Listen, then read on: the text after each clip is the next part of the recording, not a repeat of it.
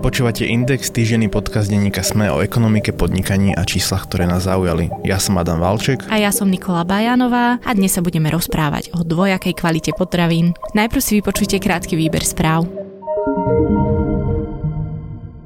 Úver od 80 do 90 tisíc eur má šancu získať už iba každý piaty kupca nehnuteľnosti v hodnote 100 tisíc eur. Od 1. júla sa totiž opäť sprísnili pravidla poskytovania úverov a limity na výpočet zadlženosti žiadateľa.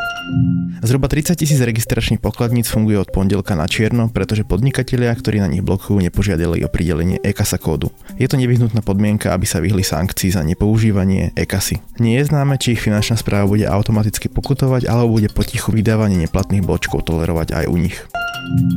Slováci minuli za ostatných 12 mesiacov na nákup piva a radlerov 290 miliónov eur. Vyplýva to z údajov analytickej spoločnosti Nielsen, podľa ktorej si za to nakúpili 265 miliónov litrov piva a radlerov. Kým spotreba radlerov mierne stúpa, spotreba ciderov klesa. Od útorka je možné využívať službu Apple Pay aj s kartami poštovej banky a 365 banky. Je pravdepodobné, že systém sa rozšíri aj o ďalšie banky. Kto nechce čakať, môže využiť aplikáciu Boon. V Norsku vyplávala na more vôbec prvá výletná loď s hybridným pohonom. Okrem spalovacieho motora je poháňaná elektrickou energiou, z batérie dokáže ísť až hodinu. Viac podobných správ nájdete na webe sme.sk. My sme jednak nenašli žiadny geografický vzorec, že by jedna krajina bola nejakým spôsobom, alebo nejaká skupina krajín bola nejakým spôsobom diskriminovaná oproti druhej. Každopádne tu nemôžeme hovoriť o kvalite potravín, lebo keď je zloženie nejaké iné, to neznamená, že jeden produkt je kvalitnejší ako ten druhý. Aj keď samozrejme nemožno vylúčiť, že to môže byť z pohľadu či už subjektívneho, nutričného alebo akéhokoľvek, tam môžu byť takéto rozdiely, ale rozhodne to nie je platné pre všetky tie produkty, kde sme to zloženie identifikovali ako rozdielne. Čiže... Adam, prečo nemáme toľko čokolády v lentilkách? Prečo máme tak málo mesa v rybých prstoch? A mohla by som pokračovať. Prečo nemáme cukor v Coca-Cole? Úprimne netuším, ale predpokladám, že nejaký populistický politik by povedal na to, že pretože sme občania druhej kategórie, pretože sme z východnej Európy a veľké potravinárske konglomeráty sem dovážajú nekvalitný potravinový tovar. No, takzvaný odpad. Že Presne sme tak. smetiskom Európy. Nuž, ale po minulotýždňovom výskume, ktorý zverejnilo výskumné centrum Európskej komisie, vieme povedať, že to nebude práve preto, že by išlo nejaký zákerný vzorec. Vieme z toho výskumu, ktorý teda už taký týždeň rezonuje aj u nás v našich médiách, povedať, že sa nepotvrdil geografický vzorec v tom, kam a aké potraviny sa vyvážajú. Potvrdila sa rozdielnosť zloženia, ale nikto nepovedal, že či to nevyhnutne znamená aj rozdielnosť kvality, lebo teda niekomu chutí viac slnečnicový olej, niekomu viac chutí olivový olej, niekomu chutí viac cukor repkový, inému chutí glukózový a tak ďalej. To neznamená, že tie potraviny sú menej kvalitné. Áno, jedna z vecí, ktorú zdôrazňovali teda výskumníci, jedna z vecí, ktorú zdôrazňujú aj výrobcovia týchto potravín je presne to, čo si povedal, že rozdielný obsah sa nerovná automaticky znížená kvalita. Ja teda musím povedať, že ak som vyznela na začiatku hm, trošku ironizujúco alebo sarkasticky, tak áno, taká som taká som v tejto téme, lebo pre mňa osobne je celá táto téma ukotvená v nejakých veľmi zvláštnych medziach, kedy sa vlastne hádame a, a bijeme do prs pre to, že či budeme mať na nezdravej mrazenej pici 4 kolieska salámy, nie 5 koliesok salámy, alebo že či v kolovom nápoji máme taký sírup a nie hen taký cukor. Jednoducho mne to celé príde absurdné. Mne prekáže to, že tá debata podľa mňa chýbajú nejaké ekonomické rozmery a ľuďom sa hovorí, že pomaly, že ľudské právo mať rovnako kvalitné, nie že rovnako kvalitné, oni sú kvalitné. Mať potraviny s rovnakým zložením, ako majú Francúzi, ale to nedáva žiaden zmysel, lebo možnosť A je, že to začnú tí výrobcovia robiť, ale potom tie potraviny môžu zdrážieť, nikto ich tu nebude kupovať, tak oni sa tu prestanú predávať. Čiže ono to úzko súvisí s kúpy schopnosťou a Áno, naozaj podľa mňa aj s tými chuťami a preto podľa mňa v tej debate chýba to zdôraznenie a myslím teda nie od nás, ale od tých politikov a stakeholderov, že sú tie potraviny bezpečné? Sú Čiže to, Inak by sa tu nepredávali jednoducho. Samozrejme, je... nájdu sa veľmi negatívne príklady, presne ale my sa tak. tu rozprávame o tom presne mainstreame tak. potravinovom. Čiže to je kľúčové, že ak sú potraviny bezpečné, tak treba sa zamýšľať nad tým, že prečo majú také zloženie, aké majú a ono to je zvyčajne racionálne e, vysvetlené. A áno, v niektorých prípadoch sa môžeme baviť, že či to nie je vysvetliteľné tým, že výrobca chce neprimerane zarábať na tej potravine. Čo sa veľa diskutuje napríklad pri mesokombinátoch, že či už sa nepreháňa e, s aditívami a s využívaním separátov, ale to sa podľa mňa nedá zovšeobecniť. Lebo napríklad to, že niekto na miesto masla dával e, stúžený tuk do sušienok, tak to podľa mňa malo racionálne vysvetlenie v tom, že jednoducho maslové sušenky sú drahšie ako sušenky so stúženým tukom. A príklad Coca-Cola je pre mňa taký ako ikonický, lebo zatiaľ s výnimkou e, cukrovkárov zatiaľ nikto neprezentoval, že aký je rozdiel medzi tým cukrom ako zo zdravotného hľadiska a medzi tým glukózovo-fruktozovým sírupom. Oba ti spôsobujú problémy Presne zdravotné, tak. ak ich príjmaš v nadmerných množstvách z obidvoch. Presne tak. Stlstneš. A naozaj je to len o tej chuti, lebo naozaj Coca-Cola s jedným chutí inak ako Coca-Cola s druhým. A ak Coca-Cola z biznisových analýz vychádza, že nám chutí kola taká, tak potom je pre ňu ekonomicky logické dovážať na slovenské trh takú Coca-Colu, ako chutí Slovákom. Na záver tohto podcastu bude určite ešte priložený rozhovor s Ľubomírom Tušerom zo Združenia značkových výrobcov, ktorý vysvetľuje aj viac menej dôvody, prečo je v takom výrobku také sladidlo a v inom, neviem, iná zložka niečoho iného. Ale ešte aby som sa vrátila k tomu, čo si povedal, že chýbali ti v tom nejaké ekonomické, alebo teda také tie exaktné, možno merateľné ukazovatele, tak presne toto urobil ten výskum a toto je veľmi dôležité zdôrazniť.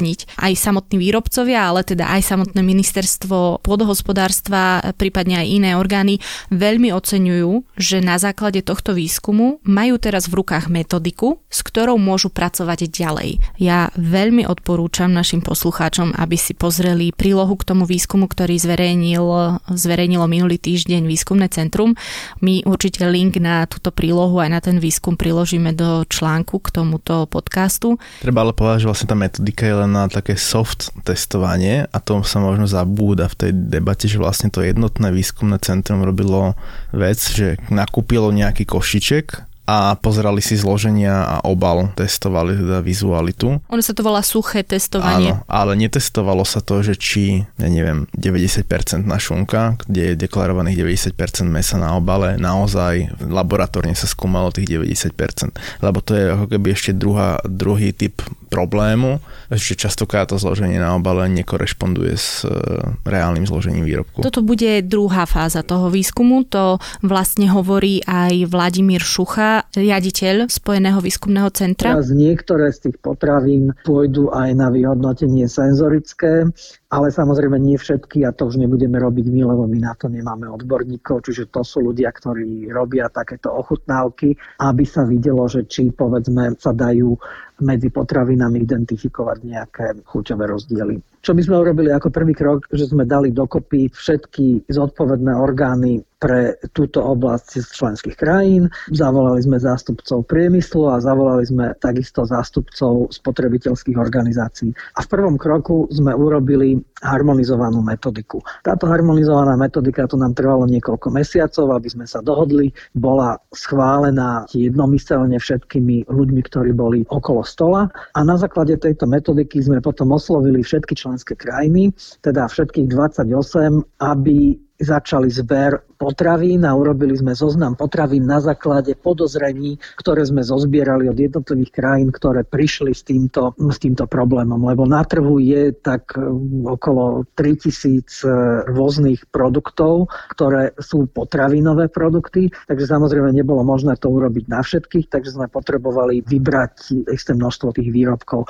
No a to sme vybrali na základe toho, kde boli nejaké podozrenia už indikované z rôznych rôznych e, krajín. Nakoniec sme získali dáta od 19 členských krajín, čiže nie všetkých 28, ale tých 19 je dostatočné množstvo, aby sme mohli urobiť e, túto analýzu. No a dokopy to teda bolo takmer 130 druhov tovarov a tie boli pozbierané minimálne v štyroch krajinách. Počuli sme, ako zložito vyzeralo, alebo teda respektíve ako zložito vznikala táto metodika. Viacerí ľudia, s ktorými som sa o tomto rozprávala, zdôrazňujú, že všetky tie doterajšie rôzne porovnávania a nákupy cez hranice, ktoré teda majú na svedomí politici, hlavne politici, nenarobili až takú dobrotu. Mali veľké plus, ktoré sa im nedá odpísať a to je, že vlastne tú tému katalizovali, hej, že na základe toho sa to vôbec urobilo, no ale teda v skutočnosti tie ich nákupy, ktorých svetkami sme boli za ostatné dva roky, neboli dostatočne exaktné, dostatočne reprezentatívne a preto opakujem, treba vyzdvihnúť, že vlastne to, čo vzniklo teraz, bude slúžiť a bude veľmi dôležité, ako s tým budú ostatné štáty narábať. Ja by som sa ešte trošičku pristavila pri reakcii, ktorú malo ministerstvo, naše slovenské ministerstvo pôdohospodárstva k tomuto výskumu. Neviem, či došlo k nejakej chybe na strane tlačovej agentúry, ktorá túto správu písala, ale tá chyba, na ktorú narážam, sa týka toho, že ministerstvo pôdohospodárstva upozornilo, že do testovania sa nezapojilo Rakúsko, Nemecko ani Taliansko, čo sú krajiny, ktoré výrobky dvojakej kvality dovážajú aj na Slovensko alebo do Českej republiky v skutočnosti sa ale Nemecko a Taliansko, obe krajiny sa do tohto testovania zapojili. Podľa mňa si myslím, že oni zinterpretovali, lebo listkom toho testovania je isté geografické rozdelenie, lebo není rozdelené na západ a východ. Čiže oni preukázali, že do rôznych štátov sa dovážajú potraviny z rôzneho zloženia. Možno z tohto si extrahovali, že práve do východnej Európy, ale ten test to nepotvrdzuje. Ťažko povedať. Naozaj nevidím do ich hlav, že ako to asi mohli myslieť, alebo či, či si to len nepomýlili. Tieto krajiny sa tam zapojili do toho testovania. Keď si človek, hovorím, tú prílohu naštuduje, inak je to fascinujúce čítanie, tak sa tam vie krásne porovnávať. Veľmi pekne v tabulkách, v stĺpcoch je všetko rozpísané, všetky príbuzné látky. Vlastne človek sa tam dozvie okrem iného aj tie samotné reakcie. Výskumné centrum oslovovalo aj tie subjekty, ktoré vyvážajú potraviny do zahraničia. My sme samozrejme tie výsledky poslali na vyjadrenie každej tej firme, každému tomu producentovi. Oni sa k tomu vyjadrovali, uvádzali rôzne dôvody prieskumu chutí, alebo ja neviem, e, dôvody daňové, alebo rôzne iné, prečo sa tie produkty líšia. A to už je na vyhodnotenie na skúmaní tými zodpovednými orgánmi v členských krajinách, či to vysvetlenie je pre nich priateľné, či to vysvetlenie je uspokojujúce, alebo si myslia, že tá, tá praktika je istým spôsobom zavádzajúca a keď tá legislatíva bude prijata, tak budú mať celú paletu rôznych nástrojov, ako budú môcť e, to napraviť. A teda vlastne na čo ten výskum prišiel? Vo väčšine prípadov zloženie zodpovedá tomu, ako boli výrobky prezentované, ako boli zabalené, predná strana, zadná strana, rovnaké vo viacerých štátoch a vnútri obalu rovnaký produkt. To najkritickejšie je 9%. V 9% prípadov mali výrobky prezentované ako rovnaké v celej Európskej únii odlišné zloženie, čiže mali rovnakú prednú stranu balenia, ale vnútri bolo niečo teda iné, podľa toho, čo bolo napísané vzadu. Toto je veľmi dôležité, lebo v správach akoby trošku zaniklo, že 31% výrobkov, ktoré prezentovali výrobcovia, predajcovia ako rovnaké alebo podobné, lebo tam spada presne tá kategória alebo podobné, mali iné zloženie. Ale ani v jednom z týchto prípadov ten výskum nešiel ako keby ďalej za toto a nezisťoval, či ide o nekalé obchodné praktiky. 9% z tých 128 e, rôznych potravinových výrobkov z 19 štátov mali vyslovene, že rovnaké obaly, ale rozdielne zloženie. A tých ďalších 22% to boli presne tie výrobky, ktoré boli prezentované podobne, mali podobné obaly a odlišné zloženie. A teda neexistuje konzistentný geografický model v tom, ako sa rozmiestňujú potravinové výrobky medzi e, jednotlivými štátmi Európskej únie. A teraz už slúbený rozhovor s Ľubomírom Tušerom zo Slovenského združenia pre značkové výrobky.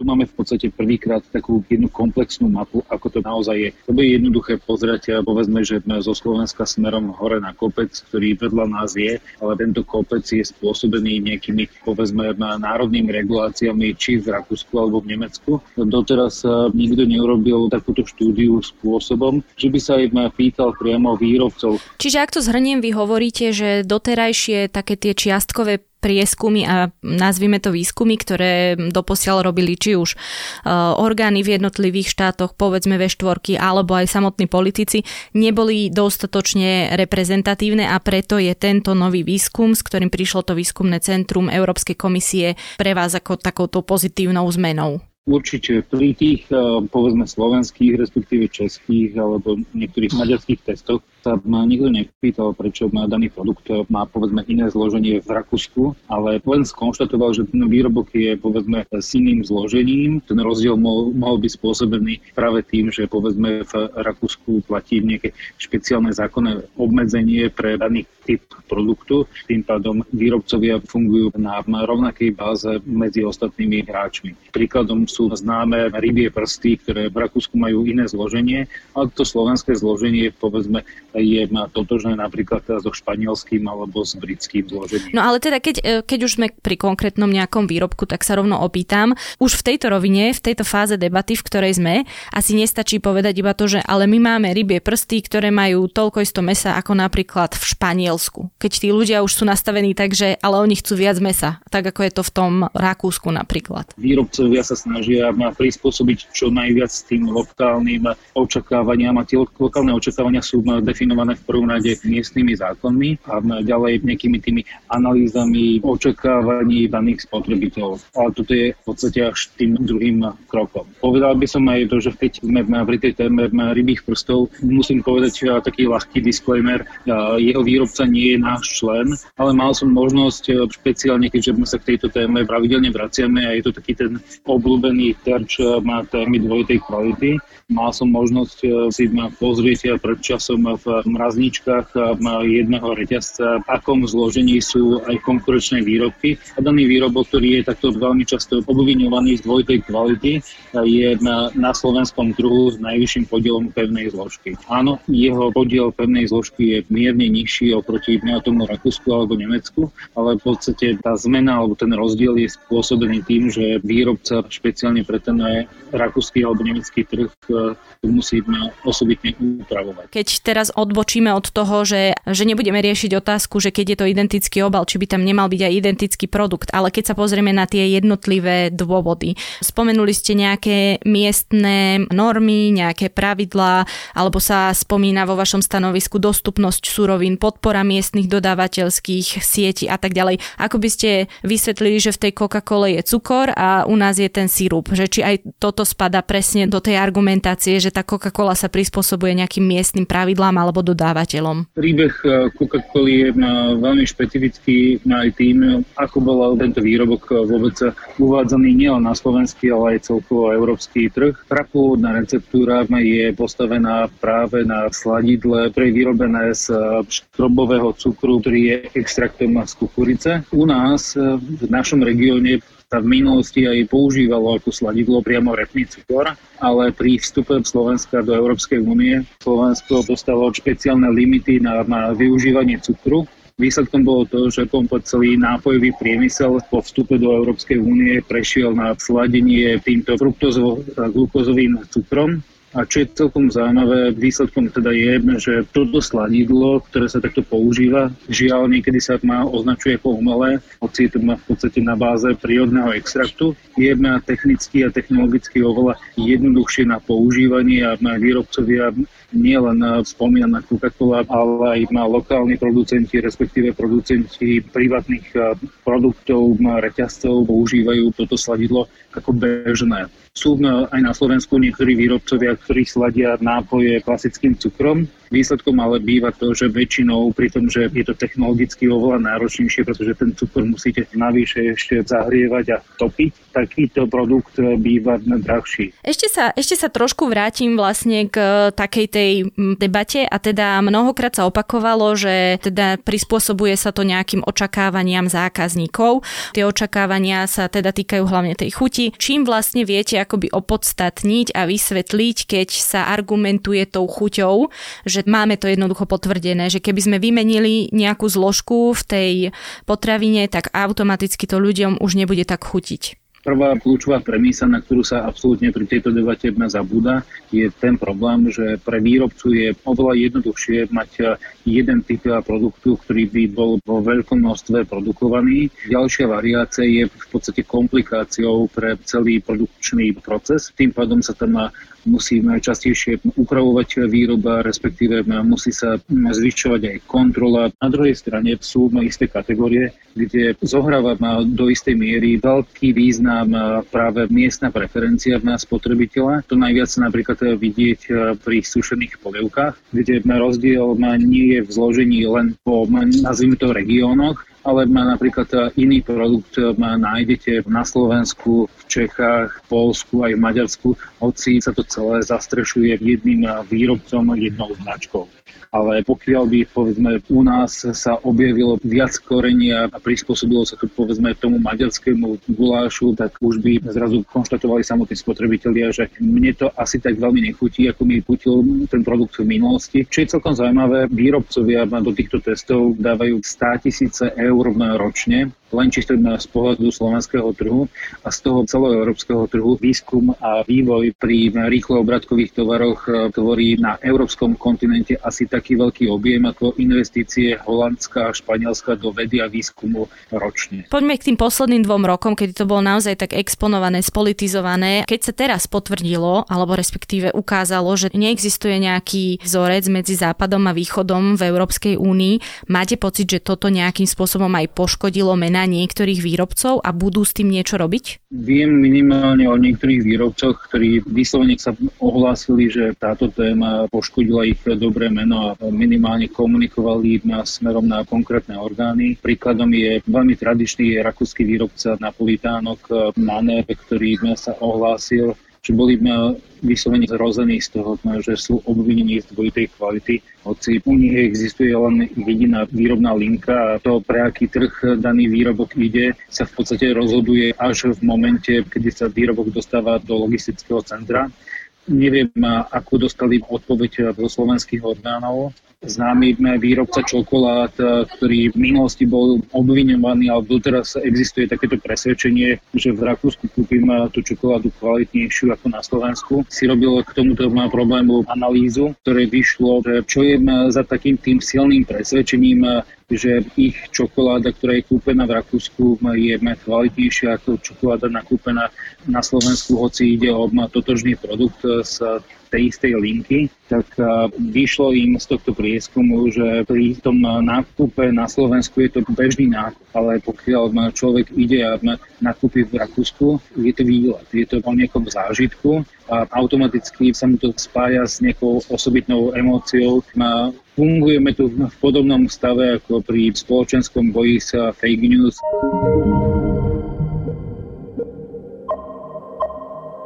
Podcast Index vychádza každý týždeň vo štvrtok. Prihláste sa na jeho odoberanie vo svojej podcastovej mobilnej aplikácii na platformách Google Podcasty, Apple Podcasty alebo Spotify. Všetky diely, ako aj odkazy na témy, o ktorých hovoríme, nájdete na adrese sme.sk lomka index. Ak sa vám podcast páči, môžete ho ohodnotiť. Ak nám chcete poslať pripomienku, môžete sa pridať do podcastového klubu Sme na Facebooku alebo nám napísať e-mail na adresu index.sme.sk. Na tvorbe podcastu Index sa podielal Matej Ohrablo. Moje meno je Nikola Bajánová. Ja som Adam Valček.